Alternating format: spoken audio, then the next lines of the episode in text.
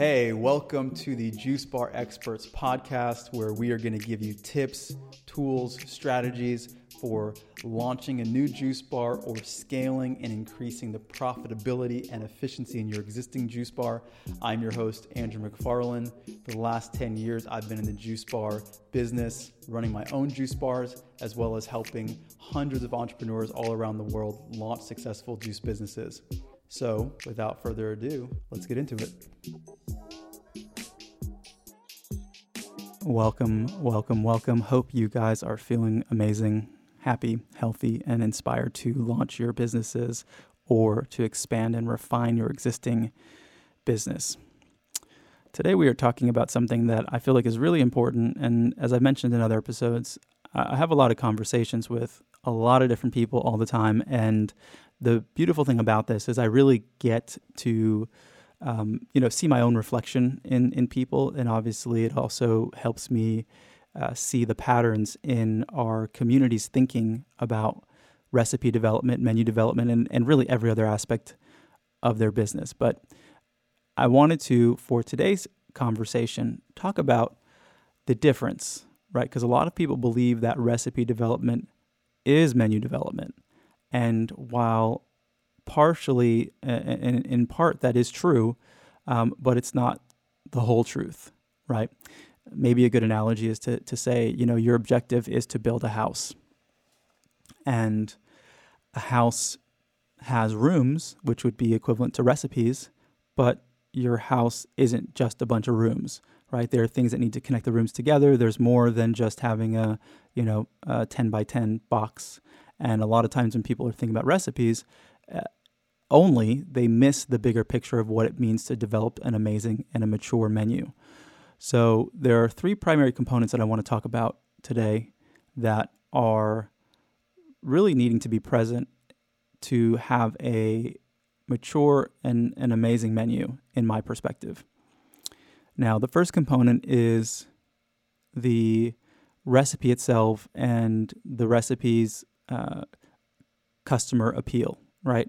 Having recipes that customers are going to be interested in. That's the first thing, which is usually as far as people get, to be honest. They find recipes that they think customers will like, and then they stop there. I've seen a lot of people who will come to me and I'm having a conversation with them, or maybe it's even clients that we're working with, and they'll say, hey, can you guys recreate this recipe from this juice bar over here?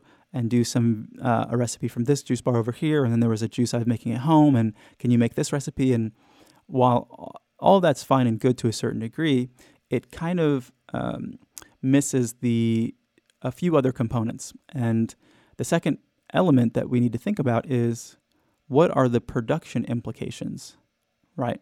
Because when you have ingredients, there is a certain way that they are stored, there's a certain way that they're processed, and there's also a certain shelf life, which is also going to relate to your inventory and the minimums that you have. And so while it's amazing to have recipes that customers love, if your inventory is too large, then you're going to have issues. If your production process is slow, you're going to have labor issues, right? So you got to really think about spoilage and labor, and also the equipment implications, as well as storage implications when it comes to the production aspect of the menu. And then the last component is, does it make you money, right? If you don't make money off of your product, well, guess what? You've really got, you've got a charitable organization, and that's a beautiful thing, but it might not be sustainable.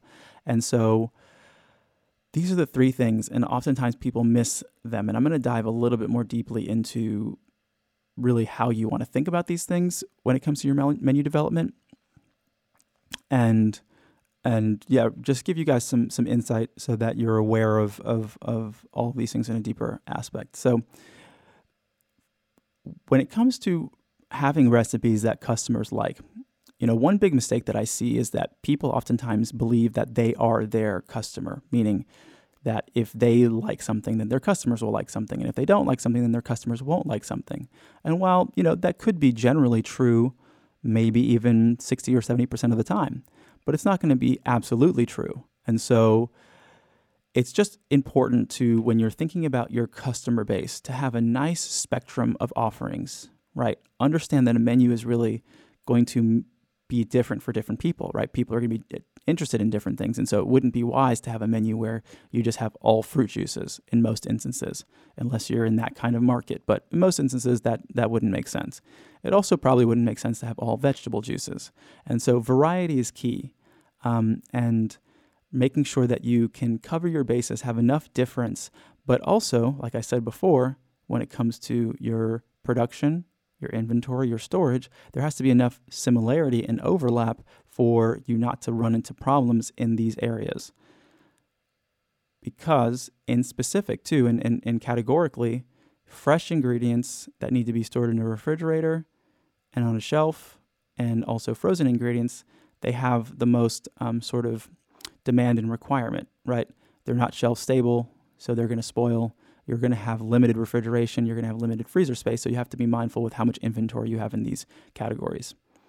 Now, the second thing when looking at your production and just spoilage overall is I oftentimes use Chipotle as an example. If you guys are familiar with this company, they're primarily in America, and they kind of focus on what would be, I guess they categorize as like healthy Mexican food. And they're, I think they're owned by McDonald's, but at any rate, when you look at their menu offerings, you'll notice that while they have, maybe three categories of products, you can make a salad, you like taco salad or some variation of that. You can make a burrito. You can actually make tacos. I think they might do soft and hard. I'm not sure. I haven't been there in a while. But what I noticed, and from being a customer many years back, is that they really have, kind of one product with a bunch of variations on it that you can package in different ways. So for customers, it seems like it's a different product, but it's really kind of the same product. And so you have to really think about, where are you going to be similar, but give customers the experience of variety, right? So it's simple for you, and it's gives them enough options for them to stay interested and feel like they have something that they're wanting to pursue. So there's that. And then there's also just the process that takes place from your production, right? When you've got a ton of inventory, you're going to end up in a situation where you're spending more time ordering, which, also is going to increase the likelihood that you might be out of something, right? If you have too many vendors and, sometimes they come up with shortages or they just don't have products. And so that's going to increase that. Like I mentioned before, spoilage, storage, those are big things. And then lastly, looking at your profit margins, a lot of times people don't know what your profit margin should be or what it could be. Right? These are two different things. And it's going to be sometimes different categorically, because usually you can make more money off of, let's say, a smoothie or a smoothie bowl or other food items than you might on juice. Like, there's just different standards for profit margins categorically. Wellness shots, for example, very, very, very high profit margin because of the low volume that it's generally sold and distributed in. So, but overall, you want what's known as your cost of goods, also known as COGS. You want this category of items to really not cost you more than 30%. And that would be kind of at the extreme as an average. And I mean, across the board versus, let's say, if you can do better than that, 25%, less than that, amazing. You're doing really, really well. And this is going to be, on average, once again, because you're going to have items on your menu that might be even in the 10% cost range, maybe even 8%, right? And then some that might be 30%, 32%. But hopefully you have fewer items on your menu that are in that range than less than that. And so know that sometimes it will be difficult for some items to get to that point, that profit margin with the price point that you are attempting to get to. So you have to kind of take that into consideration. But overall, that's just the objective. If you're curious as to what kind of profit margin you should have, your product cost really shouldn't be more than 30% across the board in terms of an average cost, which means that you're going to have some products that are much less. Smoothies, you might have some that are in the range of 20%, 21%, give or take, maybe 18%. And then some that are, in terms of juices, which is usually the harder place to make money just because of how much product loss there is and how much that's going to cost you.